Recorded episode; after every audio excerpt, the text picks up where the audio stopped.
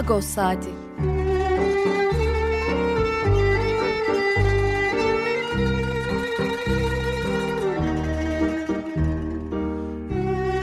Haftalık Agos gazetesinin penceresinden Türkiye ve dünya gündemi. Agos'un mutfağından haberler, söyleşiler, olaylar.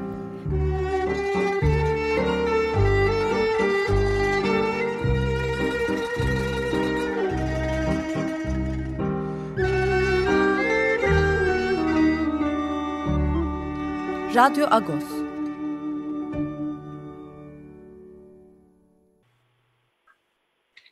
Radyo Agos'tan günaydın. Paylus. Ben Yetvar Tanzikyan. Bu hafta sizlerden yardımcı olacağım. Hemen e, hangi şarkıyla girdiğimizi e, duyurmak isterim tabii ki. Son 2-3 haftadır bu albümü e, çalıyoruz sık sık. Sevdik. Yani eski bir albüm. Eski derken e, bir yıl önce yayınlanmış bir albüm. Mikail Aslan'ın Dersim e, Ermeni Halk Şarkıları Kalan Müzik'ten çıkan albümü. Oradan bir şarkı daha çaldık. Bülbül, bülbül gelmiş Ermenicesiyle Bülbülüne Eger. Ne diyor e, bu şarkıda e, halk şarkısı? Bülbül gelmiş çağırır bahardır bahar. Açma yarımız derindir derin. Bir yarim var yolculuğum uzağa. Gündüz gece ağlarım gözyaşım kandır. Evet bu albümü sevdik sık sık çalıyoruz. Umarım siz de sıkmıyoruz. Şimdi bu hafta e yine e, önemli konular var tabii. Hızlı bir hafta yine geçirdik, yoğun bir hafta yine geçirdik. Birazdan e, avukat Sebu Aslangil e, hatta zaten şu an e, konuğumuz olacak ve e, hafta içinde, hafta başında e, önemli bir karar alındı. Ankara 7. İdare Mahkemesi'nin kararı belli oldu. Azınlık vakıfları seçim yapamıyordu. Niye? E, çünkü 2013 yılında e, bu seçimleri yapan yönetmelik iptal edilmişti ve yerine yenisi gelmemişti. E, İki avukat Sebu Aslangil ve Setrak Davutan da mahkemeye başvurdular ve çünkü bir mağduriyet vardı. E, bu e, yönetmeliği iptal eden karar e, onların başvurusuyla hükümsüz kılındı. Böylece seçimlerin önü açıldı. İkinci bölümde e, avukat Hakan Bakırcıoğlu ile bağlanacağız. Dün çok yoğun bir gündü gerçekten çünkü kamu görevlilerinin yargılandığı Hrant Dink cinayeti davasına karar çıktı. Birçok insana cezalar verildi, birçok bürokrata, polis şefine cezalar verildi ama cinayetin e, arkasındaki sis perdesinin, cinayetteki önündeki karanlık perdenin aydınlatıldığını söylemek mümkün değil. Dink ailesi zaten e, çok e, şey önemli bir açıklama yaptı. Doğru noktalarla parmak basarak e, bu yargılamanın e, bizi de kamuoyunda ikna etmesi mümkün değil dedi. Avukat Hakan Bakırcıoğlu bütün bu sürecin e, Dink ailesi avukatlarından birisi ve bütün bu süreci takip etti. Ona bağlanacağız. Son bölümde de Fransa'ya uzanacağız. Ee, yüksek mimar Büke Uras Balyanlarla ilgili bir kitap e, yayınladı. Yeni çıktı kitap. Büke Uras'ta da bu kitabın e, hangi noktalarla parmak bastığını, balyanları konuşacağız. Gazetemizin manşetinde bu hafta e, ne vardı? E, tabii çarşamba günü çıktığımız için ranking cinayeti davası cuma günü oldu. Bizim çarşamba günü e, haftaya gündemin e, damgasını vuran vakıf seçimleri meselesi vardı. E, Sebu Aslangil ve Setrak Davutanlar'la röportajımız var. Kararın tam metni var, önemli. E, bazı vakıf başkanlarıyla da konuştuk. Ayrıca da her zamanki dosyalarımız, haberlerimiz e, var. E, geleneklerimiz e, yazı dizisi devam ediyor bu hafta. Malatya gelenekleri var. E, Kıyıköre Tavitoğlu yazdı. E, geleneklerimiz yazıcısı ilgi görüyor. İnternette yok. Gidip almanız lazım gazeteyi ya da abone olmanız lazım. E, evet. Ben çok, konuğumuzu çok fazla bekletmeyeyim. E, avukat Sebu Aslangil telefon attığımızda demiştik. Günaydın Sebu abi, parlıyız. Günaydın, günaydın. Pardon. Ee, önemli bir kar önemli bir karar bu. Ee, hafta evet. boyunca da e, konuştuk bunu. Ee, şimdi ben e, bilmeyen okuyu dinleyicilerimiz olabilir. Hep ağzım okuyucuya gidiyor tabii. Bilmeyen dinleyicilerimiz olabilir. Azınlık yani sadece Ermeniler değil e, Rum toplumunu, Süryani toplumunu, Yahudi toplumunu da ilgilendiren bir karar. Nedir bu? E, azınlık cemaatleri e, vakıflarını e, yani işte okullarını, kiliselerini yöneten vakıfları ya da işte sinagoglarını yöneten vakıfları bir yönetim kurulu ile e, yönetiyorlar ve bu yönetim kurulu da genel olarak o semtte oturan halkın ya da o e, ilçenin e, vatandaşlarının oy vermesiyle bu çok demokratik bir yöntem aslında belirleniyor. Fakat 2013 yılında Vakıflar Genel Müdürlüğü bazı e, şikayetleri, vakıflardan gelen şikayetleri e, göz önüne alarak bu yönetmeliği iptal etti. Yani bu yönetmelik olmadan seçim yapılamıyor. Yerine daha iyisini yapacağım dedi. Fakat 8 sene boyunca yerine daha iyisini yapmadı. 8 sene boyunca yönetmelik olmadığı için de azınlık vakıfları yani Rumlar, Ermeniler, Sünnaniler, Bulgarlar, Yahudiler vakıfların yönetim kurullarını seçemediler. İki sorun vardı. Bir e, seçme ve seçilme hakkı elimizden alınmış oldu. İki yönetim kurulları tazelenemediği için de artık yönetimsel anlamda büyük sıkıntılar yaşanmaya başlandı.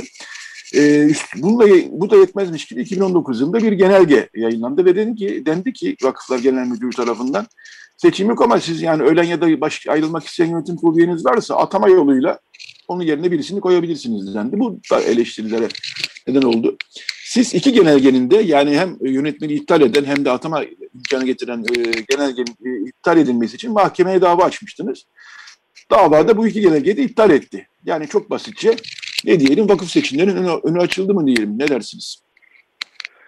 Valla şimdi e, bu e, şey e, bu uygulama gerçekten e, çok enteresan. Enteresan şu herhalde benzeri Türkiye'de e, hiç olmamış bir e, eski deyimle bir garabet gibi duruyor. Neden? Hemen söyleyeyim. Çünkü 2013 yılında çıkan e, genelgeyle, çıkarılan genelgeyle aslında Vakıflar Yasası'nın bir hükmü e, nedeniyle bir e, şey doğruldu. Yani bir çelişki doğurdu. Bu çelişki neydi? Şimdi yasada belki e, açık olarak gayrimüslimlere ait e, gayrimüslimlere ait vakıfların yönetimlerinin seçim yoluyla seçileceği çok açık bir hüküm. 6. maddesinde. Şimdi bu hükme bağlı olarak da bir e, yine kanunda bir hüküm var. E, bu e, seçimin usullerinde bir yönetmelikte 6 ay içerisinde çıkartılacak bir yönetmelikte belirlenir idi. E, şimdi genelen e, evet olabilir. E, bir yönetmeni yeniden düzenleyebilir. Bu konuda yetkisi var tabii ki. Fakat e, iptal etmesine rağmen, yasanın bu hükmüne rağmen e, sizin de söylediğiniz gibi 8 yıl içerisinde hiçbir düzenleme yapmadı. Yönetmenin tekrar yürüde sokmadı. Bununla ilgili olarak defalarca e, gerek şahıslar gerekse kurumlarca yapılan başvuruya vakıflar gelen müdürlüğü her defasında e, bir yönetmenin olmadığını, iptal edildiğini, dolayısıyla yönetmenlik olmadan da seçimin yapılamayacağına ilişkin e, bir uygulamaya başladı. Ve her başvuruyu bir şekilde geri çevirdi. Şimdi e, tabii bu böyle devam ederken aslında bir şey daha yaptı ki asıl yapması gereken yeni bir yönetmenlik çıkartmak için tuttu o genelgeye ek bir genelge daha yayınladı. Buna göre de işte vakıfların e, eksilen üyelerini ya da çekilmek isteyen üyelerinin yerine e, yani yönetim kurulu sayısı düşerse e, yenisini yeni üye adayını kendi aralarından gösterecekleri kişiyi atamak yoluyla e, doldurabileceklerini söyledi. Şimdi bu tabi bu ikinci çıkan genelde e, bir, bir anlamda ilk, e, ilk genelgenin, iptal genelgesinin üzerine tuz verekti. Çünkü bu asıl e, büyük kayıp e, evet. bu vakıfların kanuna göre seçilerek seçilerek gelmesi gerekirken yepyeni bir e, görüş getirdi ve atama yolunu açtı. Bu e, tamamen yani 5737 sayılı e, yasanın hükmüne tamamen aykırı bir e, uygulamaydı. E, tabii böyle olunca e, biz tabii öncelikle e, vakıf e, mevcut vakıf yöneticileriyle diyalog kurduk ama maalesef konuda başarılı olamadık. Bunun iptali yolunda aslında iç yönetmeliğinde iptali yoluna gidil, iptalini istemek yoluna gidilebilirdi. Fakat o yapılmamıştı. Bu sefer ikinci yönetmelik ilk yönetmeliğe dayalı olarak, ilk genelgeye dayalı olarak çıktığı zaman biz e, hukukçu olarak bu durumu değerlendirdik ve yine vakıfların bunu ettik, iptal edilmesi gerektiğini e, bunun için de başvuru yapılması gerektiğini söylememize rağmen maalesef onlar e, yine yanaşmadılar fakat nihayet bu tabi doğru ve anayasal olarak e, Anayasa 67. maddesindeki seçme seçilme hakkıyla e, seçmen hürriyeti hakkıyla çelişkili bir genelge olduğu için e, bu sefer cemaat üyesi biz bir, birkaç kişinin e, vekaletini almak suretiyle bu davayı yani hem 2019'da hem de 2013'te çıkmış genelgenin iptali yolunda bir dava açtık. Ee, Evet mahkemede e, olan e, davadaki iddialarımız mahkemecede yerinde görüldü ve hak- e, haklı bulundu. 2013'te Ee, e, azınlık vakıf yönetim kurulu seçimlerinin e, düzenlenmesine ilişkin iptal şey genelgeyle son çıkan atama genelgesini mahkeme iptal etti. Şimdi bu, E, bu Sebuh Bey araya araya e, girebilir bence araya girebilir miyim? Sonucu şu e, nihayetinde e, bu bir e, verilmiş hak yani bu e, vakıflara yani seçme seçilme hakkı buradan geri atmaya yönelik ya da onu belki de e, giderek e, ortadan kaldırmaya yönelik bu atama usulünü e, önünü kesmiş oldu. Bizim, benim açımdan bu kararın en önemli sonucu bu.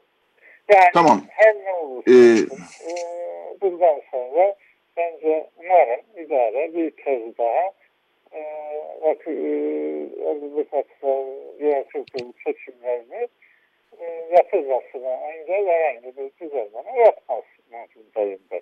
E, Tabii, şunu sorabilir miyim? Şunu sorabilir miyim? olduğunu, E, şimdi tabii Duyabiliyor musunuz beni Sebuh Bey? e, iptal eden hüküm ortadan kalktığına göre genelde e, ne olacağı konusunda o sonuçta şu e, biz de bu yönetim kurulunun e, yapılmasını engelleyen e, genel müdürlük e, cevabı artık kullanılamaz durumda. Yani şöyleydi başvurduğunuzdan size diyorlar. Bütün yönetmenlik yoksalar. Şimdi seçim yapamazsınız. Ee, işte bu durumda yönetmenlik e, hukuken e, tabii kesinleşmedi ama tabii hukuken ortadan kalktı. E, yani yargılama usulü kanununda bir hüküm var. Bu tür durumlarda iptal, mahkemenin iptal kararıyla e, boşluk doğduğu için e, hemen e, daha önce uygulanan e, kanuna ait olmayan hükümler tekrar e, sağlık bulur. Yani uygulanabilir hale gelir. E, o nedenle biz de bu e, bir e, red cevabı uygulamaya için vakıflar genelinde başvuran vakıflara vakıflar genel müdürlüğünün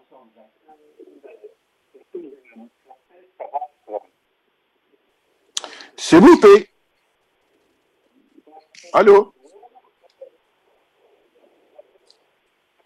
Sebuh Bey. E, Sebuh, Sebuh Bey. E, Sebuh Bey beni duyamıyor galiba. E, Efendim? Bey beni duyabiliyor musunuz?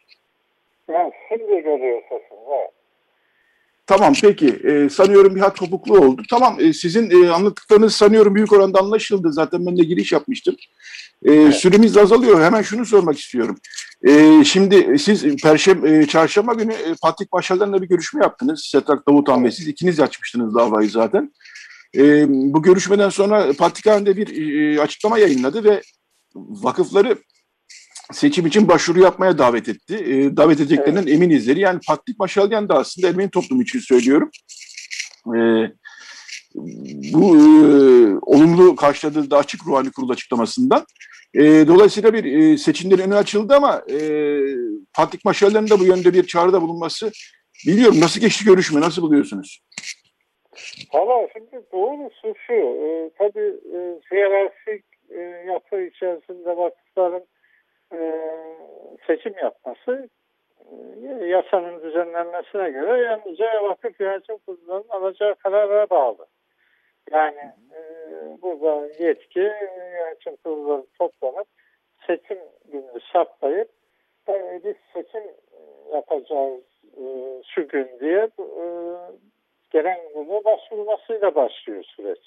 Burada patrikhanenin bir e, şeyi yok. Buradaki patrikhane açıklaması fiilen işin e, manevi yönünü ilgilendiren bir şey. Yani yüreklendirilecek yani vakıf süreçinden yüreklendirecek bir açıklama o. Tabii ki olumlu bir açıklama. Öyle de olması gerekir zaten. E, dolayısıyla e, burada e, şöyle bir e, sıkıntı var. Bu efendim hukukçu olarak bizim yaşadığımız bir sıkıntıydı. Vakıf yöneticilerinde. O da şu e, sanki e, bir zil müessesesi gibi algılanıyor bu e, seçim meselesi. Bu bir seçim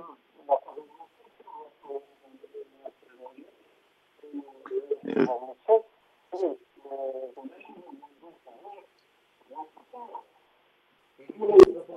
yanlış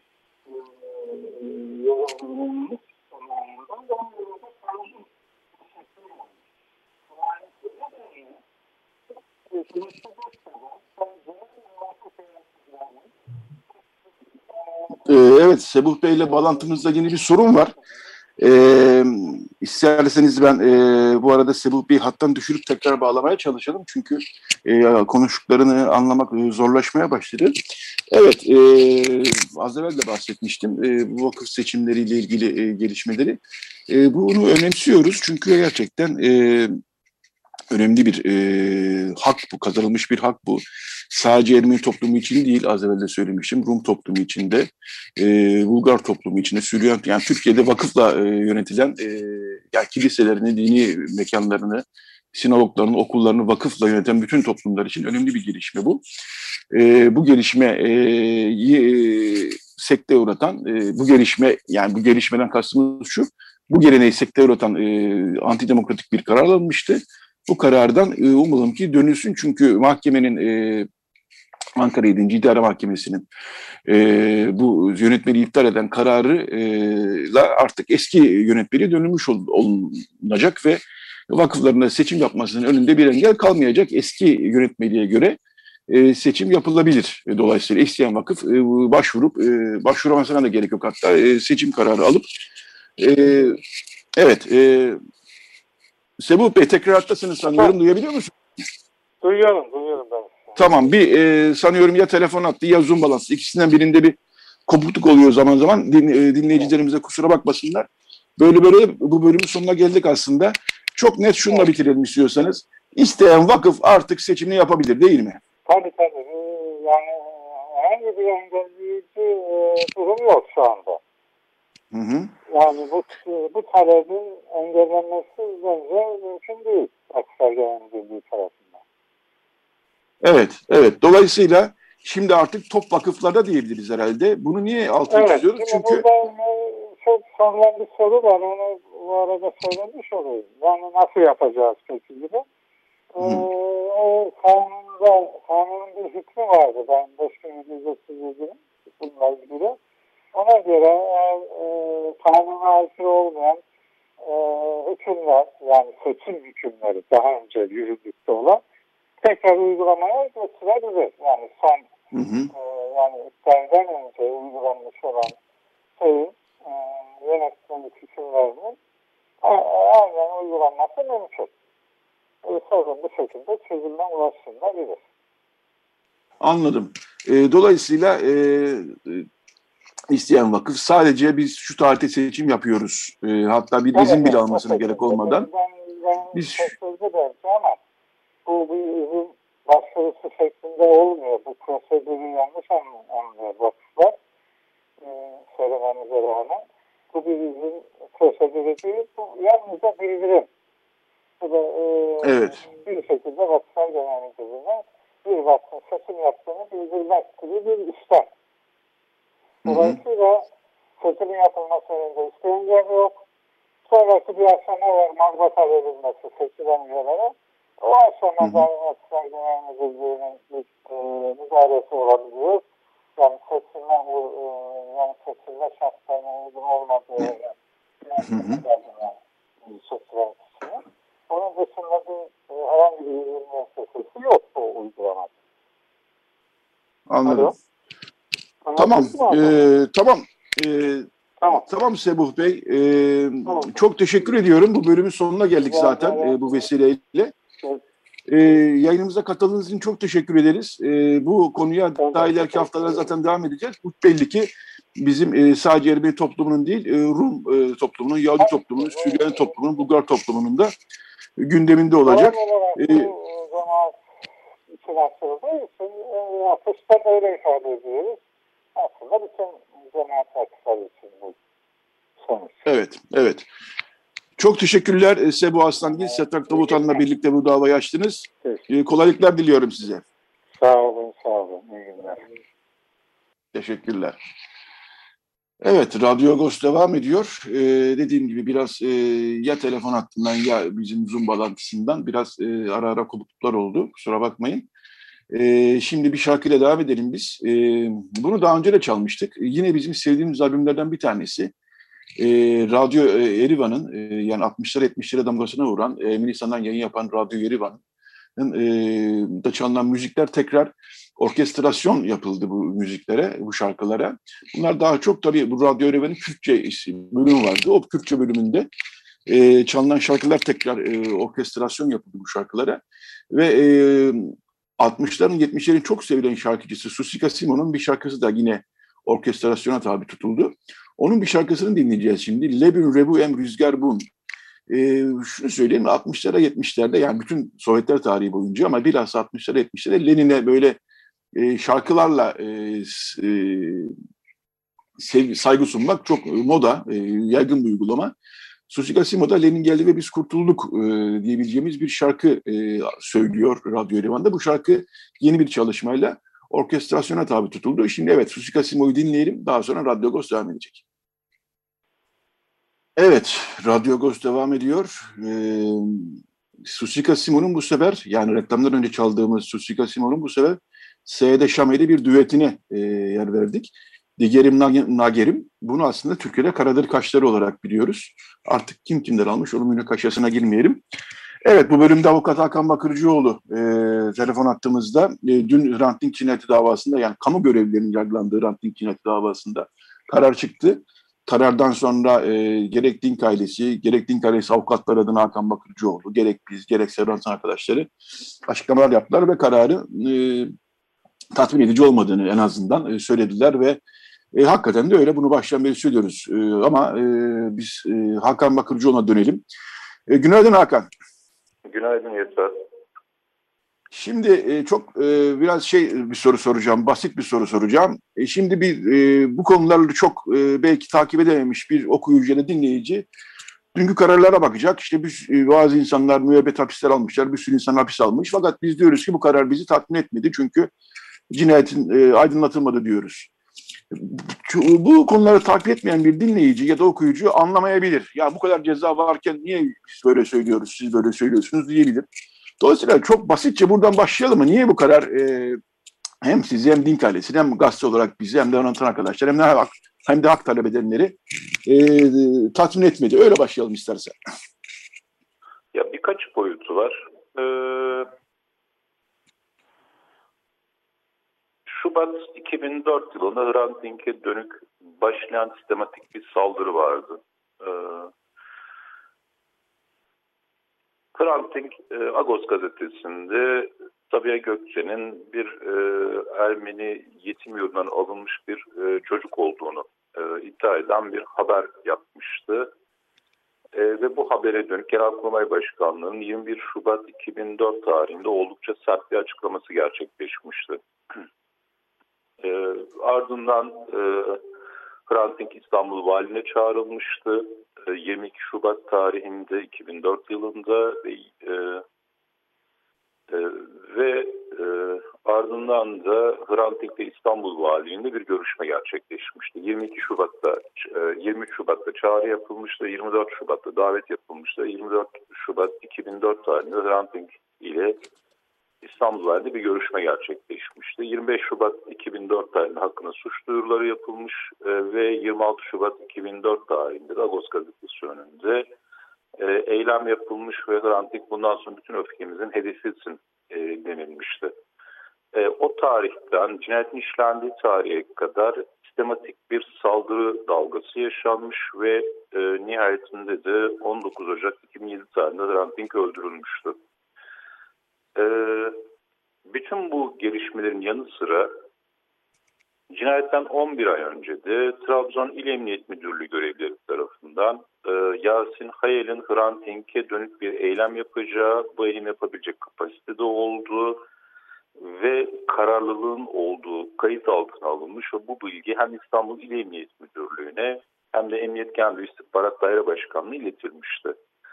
Dolayısıyla 11 ay öncesinden Hrant Dink'in öldürüleceğine dair bilgi devletin bütün birimleri tarafından bilinir hale gelmişti. Ee, ve yine cinayetin örgütlendiği Trabzon'da jandarma komutanlığı görevleri e, dosyadaki bilgilere göre bilebildiğimiz en geç 2006 yılı Temmuz ayında yani cinayetten 6 ay önce e, Hrant Dink'in yine Yasin Eyal tarafından öldürüleceğine dair somut bilgiye ulaşılmıştı. E, hatta e, Yasin Eyal'in e, bir örgütün e, faaliyeti çerçevesinde e, ve birliğiyle beraber bu cinayeti organize etmeye çalıştı. İstanbul'a geldiği Agos gazetesiyle e, ve bu iki mekan arasındaki yol güzergahında keşifler yaptığı, krokiler hazırladığı bilgisine ulaşılmıştı. Hatta jandarma komutanlığı görevlileri tarafından e, Yasin Hayal'in bu eylemde kullanmak, cinayeti işlemek için silah arayışına girdiği de e, bilinmekteydi. Bu da kayıt altına alınmıştı.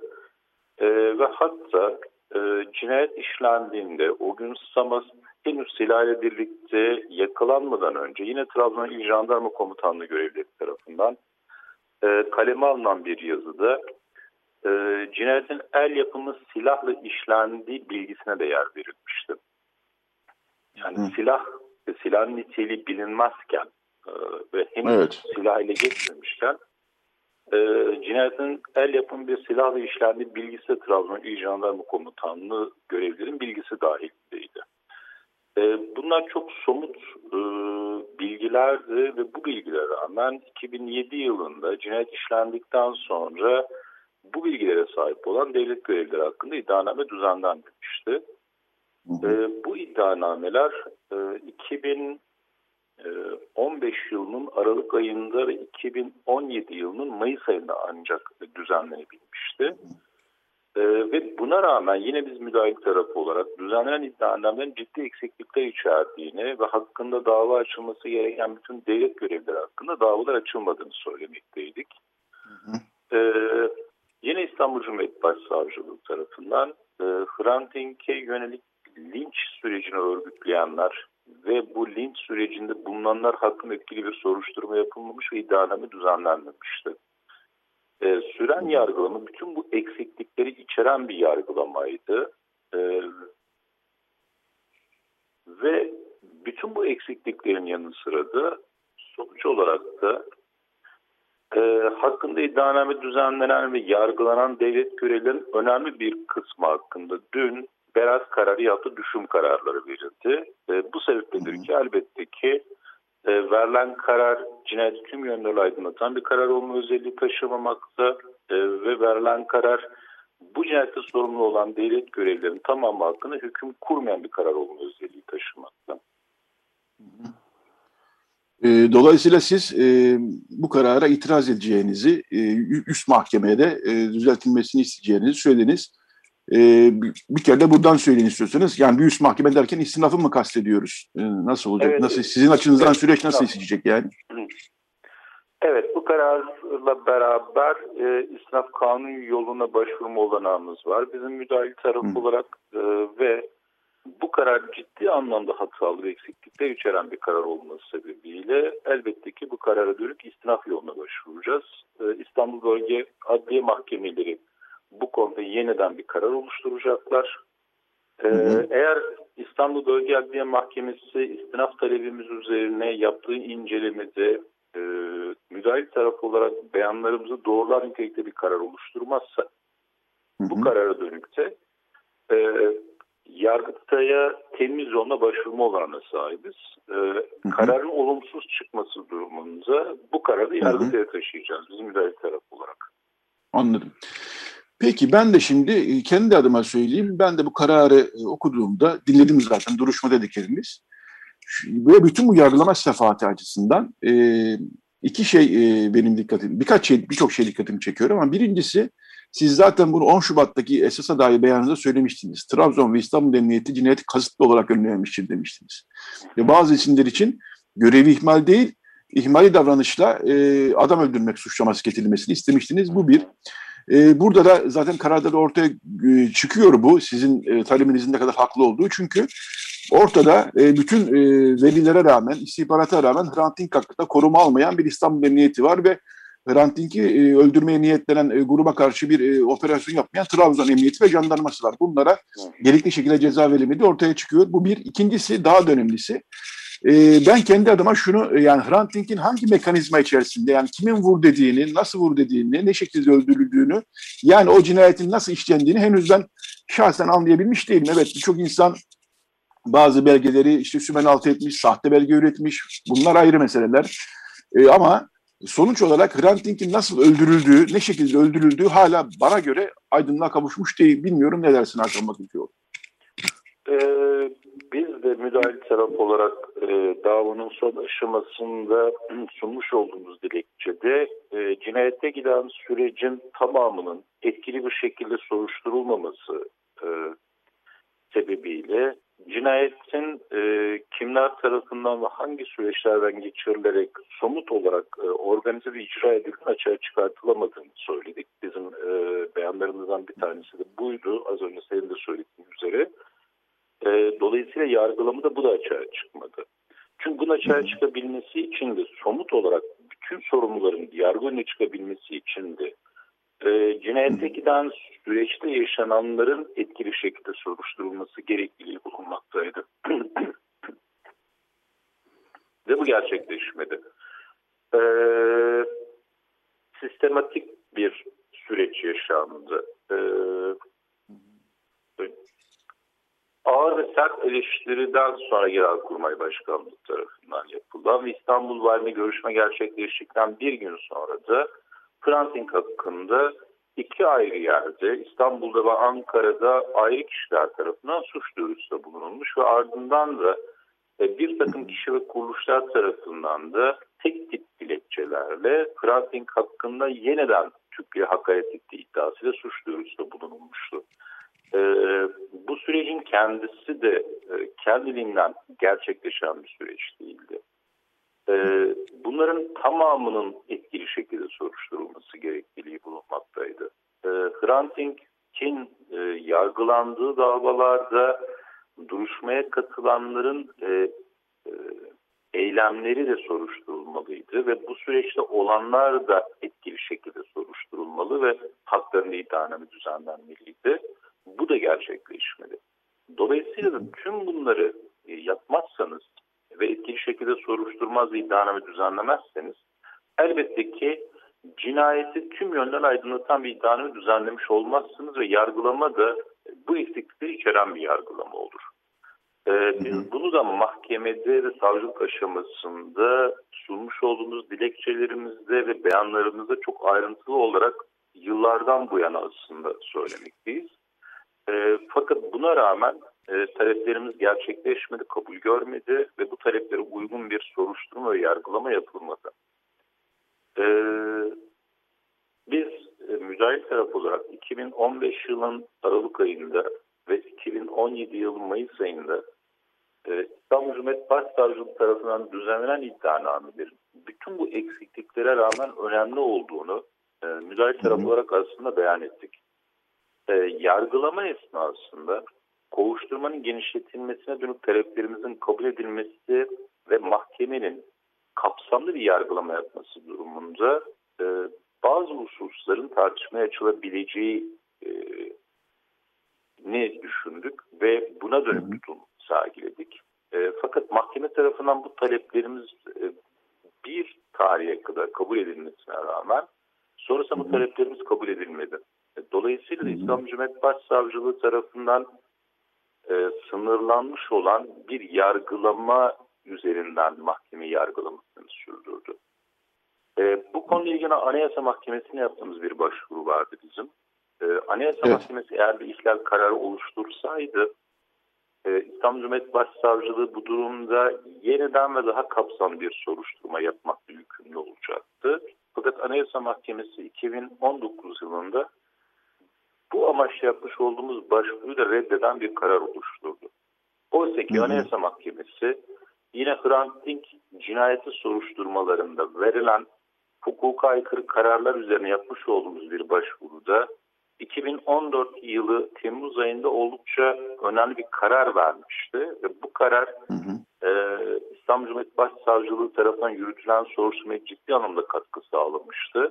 Fakat Anayasa Hı hı. Mahkemesi e, o tarihten 5 yıl sonra yapmış olduğumuz bir başvuruda tayörünüzü reddetti E, ve dolayısıyla da belirlenen kapsamın genişletilmesine izin vermeyen bir karar oluşturmuş oldu. Hı hı. Evet, e, bunların da ötesinde e, çok basit bir şey e, benim gözüme çarpıyor mesela. E, 2006 yılında Trabzon Emniyeti İstihbarat Şubesi İstanbul Emniyeti İstihbarat Şubesi'ne bir yazı gönderiyor. Diyor ki Yasin Ayal isimli kişi ve etrafındaki grup her ne pahasına olursa, olursa olsun Hrant Dink hakkında ses getirici bir eylem yapacak. Düşmanlık besliyorlar.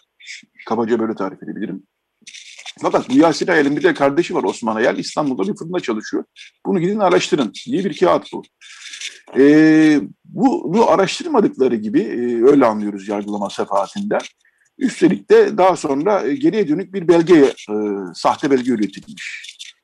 Şimdi bu bile tek başına aslında e, bir devletin e, e, nasıl işlediğini ve e, ve bunun sonucu cinayet işlenmiş zaten. Sadece bu bile tek başına aslında birçok insanın daha kritik ceza almasını gerektiren bir bilgiyken e, ben isimleri üzerine gitmek istemiyorum ama yani kurum olarak e, baktığımız zaman da birçok insan görevi ihmal ve zaman aşımından e, bu işten e, çıkmış oldu. Bilmiyorum bununla ilgili bir şeyler söylemek ister misiniz?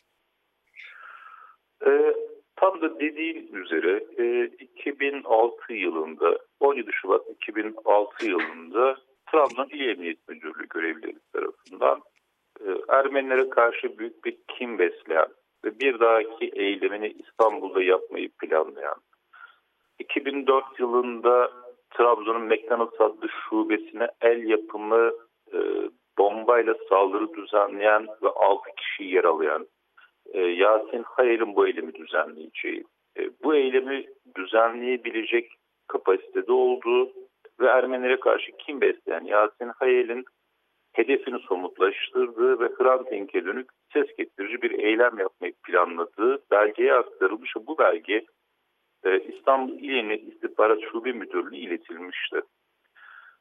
Aslında e, Hrant Dink'in yaşamına dönük somut bir tehdit tespit edilemediği durumda dahi e, İstanbul Valiliğinin ve İstanbul İl Emniyet Müdürlüğü görevlerinin Hrant Dink'e yönelik yaşanan linç süreci sebebiyle e, Hrant Dink'in yaşamını korumaya dönük şahsi, mekansal ve fiziki koruma tedbirleri alması yükümlülüğü bulunmaktaydı.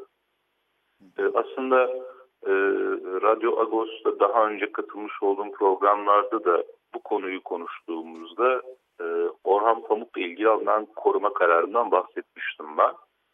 Evet. E, Orhan Pamuk hakkında da Türkçe aşağılama iddiasıyla açılan davada 2005 yılı Aralık ayında yaşanan olaylar üzerine e, ve Orhan Pamuk'un kalede olmamasına rağmen e, İstanbul İl Emniyet Müdürlüğü görevlileri Hrant, e, Orhan Pamuk'a dönük koruma tedbirleri alınması gerekliliğine dönük bir yazışmalar süreci başlatmış, başlatmış ve e, Terörle Mücadele Şube Müdürlüğü, İstihbarat Şube Müdürlüğü, e, MİT İstanbul Bölge Başkanlığı tarafından e, Orhan. Pamuk'un yaşamına yönelik somut bir tehdit bulunmadığı bildirilmiş olmasına rağmen yalnızca Hı hı.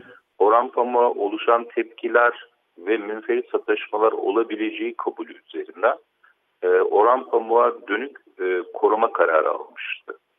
E, Hı hı.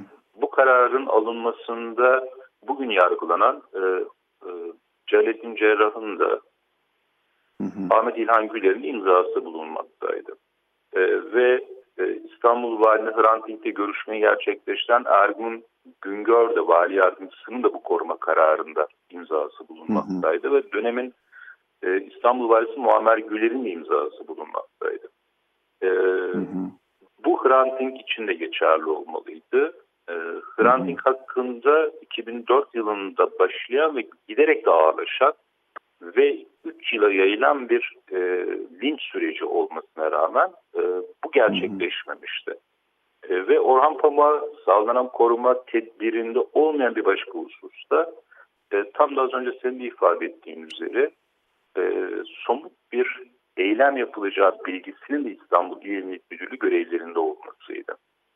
E, Yasin Er tarafından Hrant Dink'e dönük eylem yapılacağı somut bilgisi de bulunmaktaydı. Bütün bu Hrant Dink'e yönelik yaşanan linç sürecinin yanı sıra.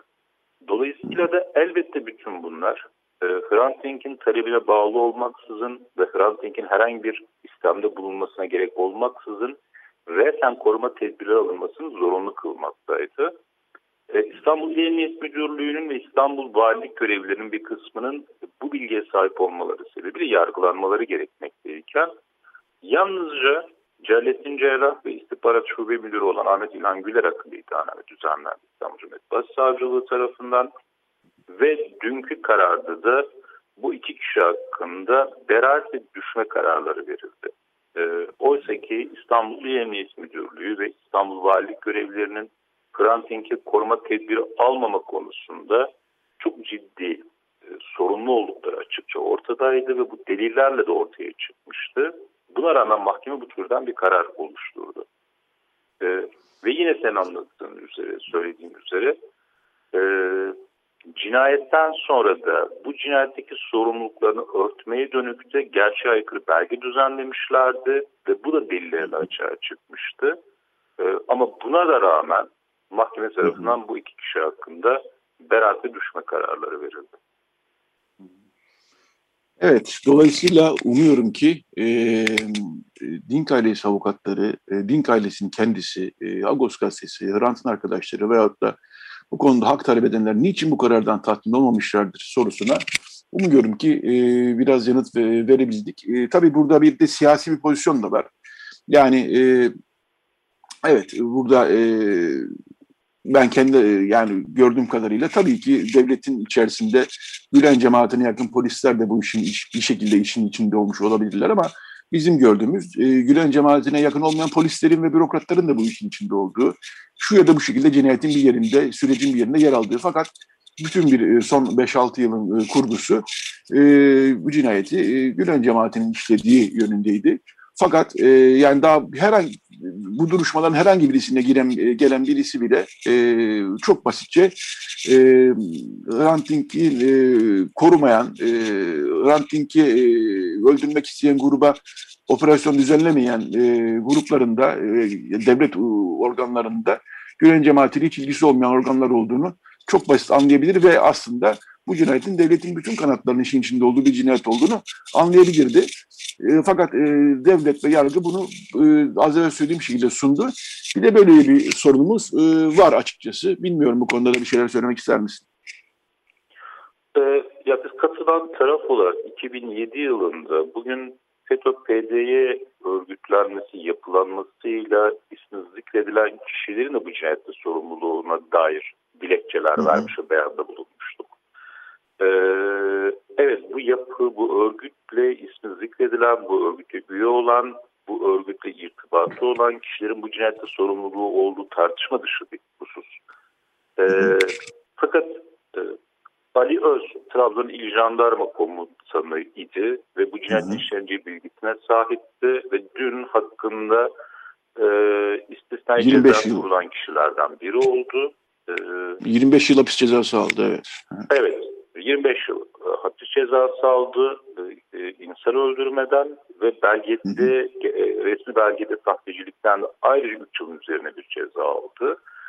Ama Ali Öz hakkında FETÖ-PDY örgütü üyesi olması olduğu gerekçesiyle bir hüküm kurulmadı. Ee, ve yargılama sırasında yargılanan sanıkların bir kısmı da hiçbir şekilde bu örgüt ve yapıyla herhangi bir irtibatların olmadığını beyan ettiler. E, ve ceza alanların bir kısmı hakkında da bu örgütün üyesi oldukları gerekçesiyle hüküm kurulmadı. E, cinayette sorumlulukları olduğu gerekçesiyle hüküm kuruldu. Dolayısıyla bu örgütle irtibatı olan, bu örgüte üye olan, ismi bu örgütte zikredilenlerin de bu cinayette sorumluluğu vardı. Ama bu örgüte irtibatı olmayan, bu örgütün üyesi olmayan ama cinayetin işleneceği bilgisine sahip olup e, bu cinayetin önüne geçme yetkisi ve görevi olan kişilerin de bu cinayette ciddi sorumlulukları vardı. E, ve bunların önemli bir kısmı ceza almadı. E, biz e, yine 2007 yılından bu yana e, bütünsel sorumluluk e, tabiriyle bir sorumluluk tarif etmeye çalıştık. E, evet çok fazla kesimin bu cinayete dahli vardı, sorumluluğu vardı. E, ama yapılan yargılama buna uygun bir yargılama olmadı ve kurulan hüküm buna uygun bir hüküm olmadı. Evet, e, herhalde e, bu konuda e, artık en azından e, Din Ailesi avukatlarının, Din Ailesi'nin tutumu dün yapılan açıklamalarla beraber, şimdi senin bu yaptığın açıklamalarla birlikte açık seçik ortaya konmuştur. E, çok teşekkür ederim Hakan Bakırcıoğlu. E, yani bu dava da karar çıktı ama e, senin de az evvel söylediğin gibi bir, e, sizin itiraz başvurunuz, istinaf mahkemesinin itiraz başvurunuz olacak. Dolayısıyla bu dava e, henüz e, bitmiş değil. Hrant'ın arkadaşlarının da söylediği gibi e, biz bitti demeden bu dava bitmez diyorlardı. Evet bu dava ile ilgili adalet talebi devam edecek. Buradan da e, herkese bu adalet talebinin e, yanında olma çağrısında e, ki hiç de yalnız değiliz ama yine de buradan bir kez daha çağrıda bulunalım. E, Din Kalesi avukatlarından Hakan Bakırcıoğlu e, konuğumuzu. Çok teşekkürler Hakan Bakırcıoğlu. Kolaylıklar diliyorum sana. Teşekkür ederim. İyi yayınlar dilerim ben de. Teşekkür ederim. Evet, e, Radyo Agos devam edecek. E, şimdi bu bölümde e, dostumuz e, ve e, iki hafta önceki konuğumuz e, tiyatrocu Oğuz Çalgıcıoğlu. Bugün Dünya Tiyatrolar Günü. E, Dünya Tiyatrolar Günü vesilesiyle e, bize bir ses kaydı gönderdi. E, Boğaz Çalgıcıoğlu'nun sesini ve Dünya Tiyatrolar Günü vesilesiyle o okuduğum metni oku, dinleyelim. Daha sonra bir reklam, daha sonra Radyo Agos devam edecek. Zaten aktör dediğin nedir ki? Oynarken varızdır, yok olunca da sesimiz bu boş kubbede bir hoş seda olarak kalır. Bir zaman sonra da unutulur gider. Olsa olsa eski program dergilerinde soluk birer hayal olur kalırız. Görüyorum hepiniz gardıroba koşmaya hazırlanıyorsunuz. Birazdan tiyatro bomboş kalacak. Ama tiyatro işte o zaman yaşamaya başlar. Çünkü Satenik'in bir şarkısı şu perdelere takılı kalmıştır. Benim bir tiradım şu pervaza sinmiştir. Hırranuş'la Virginia'nın bir diyaloğu eski kostümlerden birinin yırtığına sığınmıştır. İşte bu hatıralar o sessizlikte saklandıkları yerden çıkar, bir fısıltı halinde sahneye dökülürler. Artık kendimiz yoğuz. Seyircilerimiz de kalmadı. Ama repliklerimiz fısıldaşır dururlar sabaha kadar. Gün ağarır, temizleyiciler gelir, replikler yerlerine kaçışır. Perde. Radyo Agos. Evet, Radyo Agos devam ediyor. Ee, Hovannes Badalyan'dan e, bir şarkı dinledik. E, Leylo Hane'yi dinledik. Evet, şimdi Radyo Agos'un bu bölümünde Fransa'ya uzanacağız. E, Büke Uğraş konuğumuz e, yakın zamanda bir kitap yayınladı Balyanlar üzerine. E, Balyanlar herhalde anlatmama gerek yok diye düşünüyorum ama e, yine de söyleyeyim. Çok e, Osmanlı dönemine damgasını vurmuş bir mimar aile. Uğraş da e, Balyanlar e, Osmanlı Mimarlığı ve Balyan Arşivi adlı bir kitap yayınladı. Yüksek mimar e, Büke Uğraş. E, Fransa'da yaşıyor. E, şu anda telefon attığımızda. Büke Bey günaydın. Günaydın, merhabalar. Nasılsınız? İyiyim, teşekkürler. Siz nasılsınız? Ben de iyiyim, teşekkür ediyorum. Teşekkür ediyorum beni davet ettiğiniz için. Biz teşekkür ederiz, sağ olun. Evet, bu yoğun gündem içerisinde biraz da e, sanata e, yer ayırmak istiyoruz gerçekten. E, sizin e, Balyanlar, e, Osmanlı Mimarlığı ve Balyan Arşivi adlı kitabınız yeni yayınlandı. Korpus yayınlarından çıktı. E, şöyle başlayayım ben. E, Balyanlar üzerine aslında e, hiç yayın yok değil. Var aslında ama e, siz e, nasıl bir konteks için oturttunuz, nasıl bir eksik gördüğünüzde böyle bir kitap yazmaya karar verdiniz? Öyle başlayalım isterseniz. Tabii ki. E, Balyanar hakkında dediğiniz gibi çok sayıda yayın zaten mevcut. E, ancak bu yayınların ortak tarafı Balyanların yapılarını, eserlerini var olan binalar üzerinden değerlendirmek üzerineydi. E, oysa yakın zamanda Balyanların arşivi ortaya çıktı. Daha önce sadece birkaç akademisyenin e, varlığından haberdar olduğu bir arşiv ki bu bir e, özel bir e, arşivde İtalya'da yaklaşık 3 nesil boyunca e, muhafaza edilen bir arşivdi. Ve 2017 senesinde İtalya'daki aile bu arşivi e, Ermenistan'daki Alexander Samanyan e, kütüphanesine bağışladı. Ve bu şekilde e, Balyanlar Arşivi e, yaklaşık 100 sene, 100, 100, 150 sene sonra diyelim, 120 sene sonra e, araştırmacılar için e, açık hale geldi. E, bu çok önemli bir nokta çünkü Balyanlar Arşivinde yaklaşık 100 adet e, Osmanlı mimari eserin projesi mevcut. Ve bu kitapta bu projeler teker teker ilk defa tanımlandı. Ve bu tanımlama sırasında da Balyanlar eser, Balyanların eserlerinin proje sürecine odaklanılmaya çalışıldı. Yani artık var olan yapıların bitmiş bitmiş e, yapılar üzerinden bir tanımlama değil, eserlerin proje sürecine odaklanmaya özen gösterdik. Bu çok önemli diye düşünüyorum. Örneğin e, sarayların ve camilerin çizimler üzerinde karalamaları mevcut. Yani ana nihai proje e, sürecine giden e, farklı aşamaları biz e, bu arşivden takip edebiliyoruz. Bu son derece önemli Osmanlı mimarlık tarihi için. Hı hı. İsterseniz arşivin arşivin tarihini kısaca bahsedeyim. Tabii, Sarkis tabii, tabii. 1990'larda e, arşivin ülke dışına gitmesine karar veriyor ve kendi kişisel çabalarıyla oluşmuş bir arşiv bu. Ve meslektaşı Levon Güvreyan'a arşivi teslim ediyor. Leon Güvreyan da ailesiyle 1890'ların sonunda 1907'de kesin orada olduğunu biliyoruz. İtalya'nın kuzeyinde Asolo şehrine yerleşiyor. Ve bu tarihten itibaren de Balyan Arşivi yaklaşık 3 nesil boyunca 2017'ye kadar Asolo'da e, aile arşivinde özenle muhafaza ediliyor. Yani kesinlikle burada evet. bir, e, bir, bir devlet kurumundan bahsetmiyoruz. Tamamen şahsi çabadan bahsediyoruz. Hı hı. Balyan Arşivi'nin günümüze ulaşması için. Ve e, bu son derece önemli bir arşiv çünkü o, e, nitelik ve nicelik bakımından 1850'lerden başlayan bir arşiv bu. Hı hı. Ve Sarkis Balyan'ın öldüğü 1899 tarihine kadar devam eden yaklaşık 50 yıllık bir süreci kapsayan e, son derece kapsamlı bir arşivden bahsediyoruz. Evet ben e, Ermenistan'da da bu e, arşivle ilgili yayınlar yapılmıştı. Ben o yayınlara bakmıştım ve hayranlık uyandırıcı bir çizimler. Yani sadece e, binanın dışı mimari açıdan değil, içerideki sehpaların, avizelerin, e, koltukların e, ne şekilde olacağını dair hayranlık uyandırıcı çizimlerle karşı karşıya kalmıştım ve e, Balyan ailesine, e, Balyanlara yönelik e, hayranlığım bir kat daha artmıştı. Dolayısıyla bu arşiv peki bize e, ne anlatıyor? Yani şöyle, yani siz bu arşivdeki o çizimleri, karalamaları, eskizleri gördüğünüz zaman e, neler bir mimar olarak, e, yüksek mimar olarak neler hissettiniz?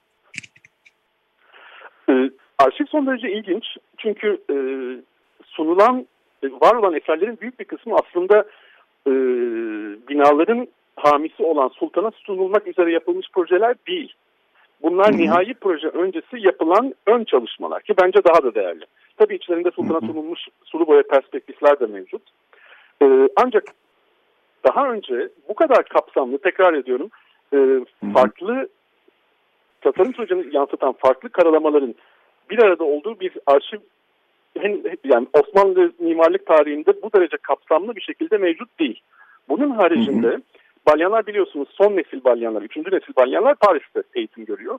Ve hı hı. sunum teknikleri açısından dönemin e, batı tekniklerini e, bir şekilde devam ettiriyorlar.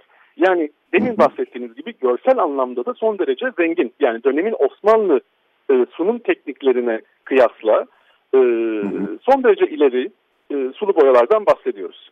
Bunun haricinde e, mobilya çizimleri mevcut ve bu mobilya çizimleri e, balyanlara ait değil demin hı. Bunlar Paris'teki hı. taşeron firmalara ait e, çizimlerdir. Hı hı. Ancak onlar da çok hı hı. değerli çünkü balyanların bir mimar olarak sarayların son detayına kadar e, işbirliklerini göstermesi açısından son derece önemli diye düşünüyorum.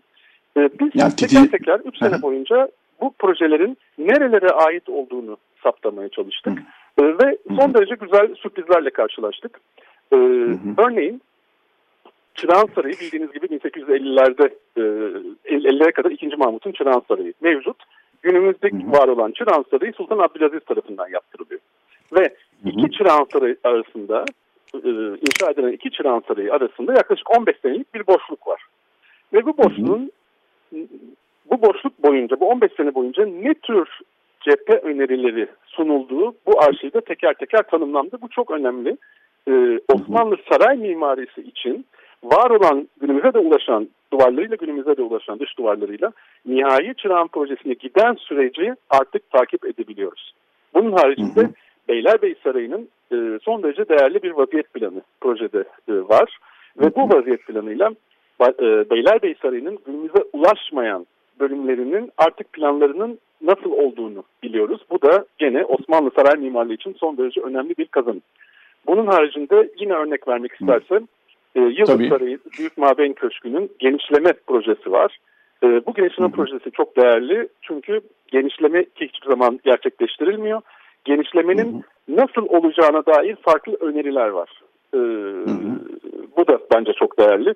Bunun haricinde Hı. fazla vaktinizi almayayım. Babali projesi tabii. yine gerçekleştirilmeyen projelerden. Aya İrini, e, Topkapı Sarayı'nın birinci avlusundaki Aya İrini de Osmanlı'nın ilk müze planı ortaya çıktı. Bu da yine Osmanlı müzecilik tarihi için son derece önemli. Ve hepsinden önemlisi e, Sultan Abdülaziz'in e, inşa ettirmeye başladığı Aziziye Camii projesi bu kitapla ilk kez tanımlandı. Aziziye Camii çok önemli bir e, cami. İstanbul tarihi için hatta dünya mimarlık tarihi için. E, Dolmabahçe Sarayı'nın hemen arkasında biliyorsunuz şu anda Swiss Otel'in olduğu evet. yerde Bayıldım Tepesi'nde.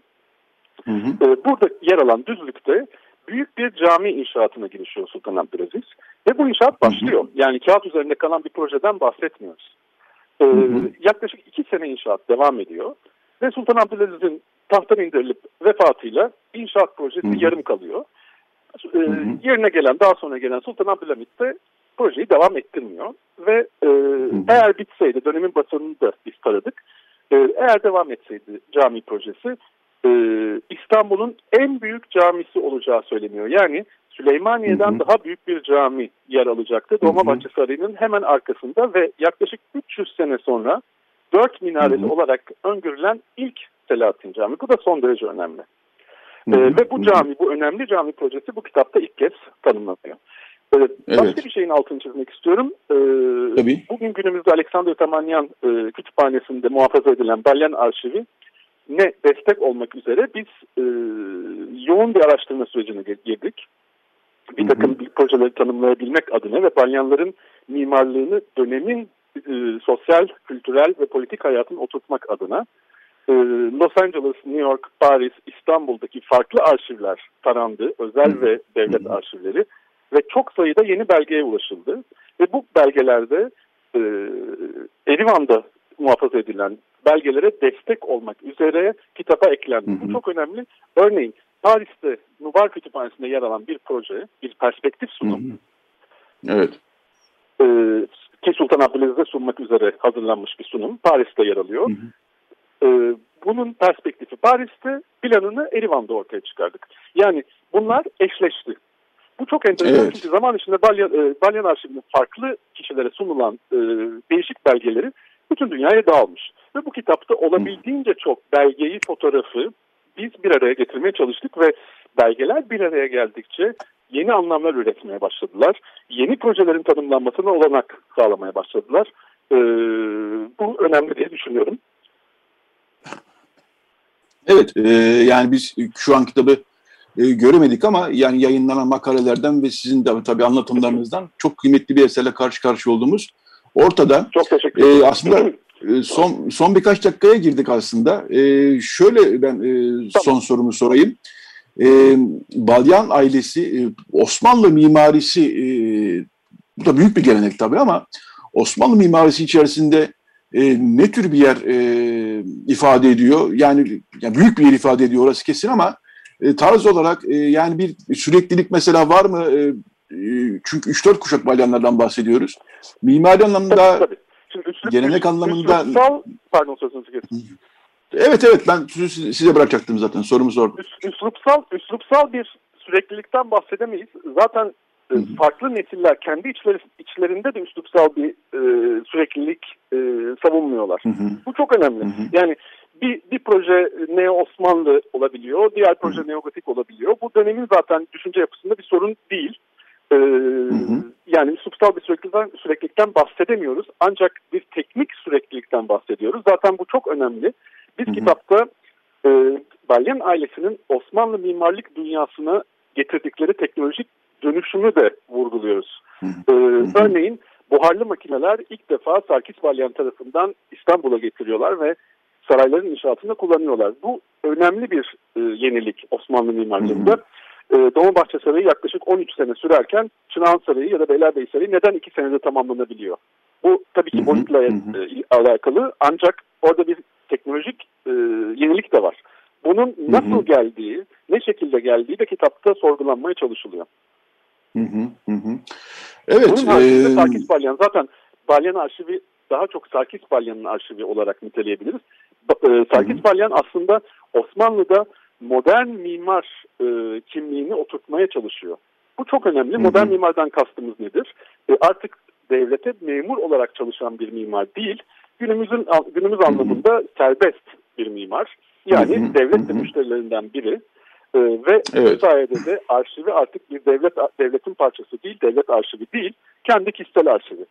E, kendi portresini yaptığı ilk mimardan bahsediyoruz ve kendi reklamını yapan modern anlamda fotoğrafı kullanarak reklamını yapan ilk mimardan bahsediyoruz. Bu ne demek? Çırağan Sarayı bittiği zaman Çırağan Sarayı'nın albümlerini hazırlatıyor Abdullah biraderlere ve bu albümleri Hı hı. bütün kraliyet ailelerine gönderiyor. E, bu hı hı, hı modern anlamda bir reklam kampanyası bile diyebiliriz. Ee, son derece büyük bir yenilik. Ee, bu albümlerden birini örneğin Los Angeles'ta bulduk ee, ve kitabımıza ilk defa dahil ettik. Ee. Sarkis Balyan önemli ve gerçekten modern bir mimar bu anlamda. Ee, bunu da projeler yanında kitapta uzun uzun işliyoruz. Bu arada Evet, altını e, kitap e, buyurun. bütün kitaplarda olduğu gibi büyük bir işbirliği elbette. Hı hı. Ee, öncelikle editör Müge Cengizkan e, çok değerli bir iş ortaya koydu. Bunun haricinde proje koordinatörleri Arsen Yerman ve Kev- Kevork Özkaragöz e, hı. her konuda bilgi ve destek konusunda her zaman e, yanında oldular. Bunu da özellikle altını çizmek istiyorum. Evet, kurumlar, isimler bunlar önemli. Bunların desteğiyle e, vücuda gelmiş bir kitaptan bahsediyoruz. Kesinlikle. E, merakla ve Kesinlikle. e, heyecanla merakla ve heyecanla okuyacağız. E, hem Osmanlı mimarisi hem de Osmanlı mimarisi- e, kişiye ulaşır bu kitap ve balyanlar e, balyanları e, İstanbullulara e, ve e, balyan mimarlığının tüm dünyada e, hak ettiği yere e, ulaşmasında araç haline gelir bu kitap. Ve yeni Biz de- da tetikler. Biz de öyle umuyoruz. E, Balyanlar, e, Osmanlı Mimarlığı ve Balyan Arşivi başlıklı kitap e, Korkus yayınlarından çıktı. Yazarı e, Büke Uras e, konuğumuzdu. E, Sayın Büke Uras çok teşekkür ediyorum yayına katıldığınız için. Gerçekten Ben e, teşekkür ediyorum ilgiyle davet ettiğiniz için. ilgiyle dinledim anlattıklarınızı. E, size iyi çalışmalar diliyorum. Kitabın da bahtı açık olsun diyoruz. Çok sağ olun, çok sağ olun. İyi günler diliyorum. Teşekkürler, sağ olun. Evet, e, böylece Radyo Agos'un sonuna geldik. E, bu haftada gündeme damgasını vuran konuları e, konuşmanın yanı sıra biraz da sanat ve mimarlığa uzandık ve e, Ermeni toplumu için de çok önemli olan Balyanlar ailesiyle ilgili kitabı da konuşmuş olduk. Evet, Recide Berhem Baltaş e, yardımcı oldu bize. Kapatırken bir şarkılık sanıyorum vaktimiz var. Biraz böyle bir e, bize enerji veren bir şarkıyla kapatmak istiyorum. çok sevdiğim, benim çok sevdiğim, e, sizin de muhtemelen sevdiğinizi düşündüğüm e, Yurt dışına uzanacağız. Bob Dylan'dan dinleyeceğiz. Bob Dylan 99 tarihli bir şarkısı Things Have Changed yani işler değişti diyor Bob Dylan. Bob Dylan'la e, Radyo Agos'u kapatıyoruz. Herkese iyi bir hafta sonu diliyoruz. Haftaya görüşmek üzere diyoruz.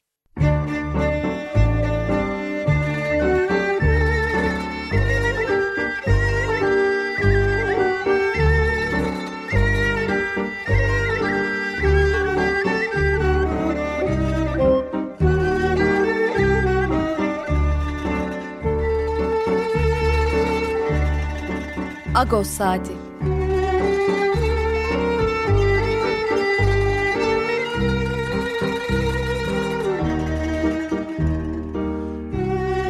Haftalık Agos gazetesinin penceresinden Türkiye ve dünya gündemi. Agos'un mutfağından haberler, söyleşiler, olaylar.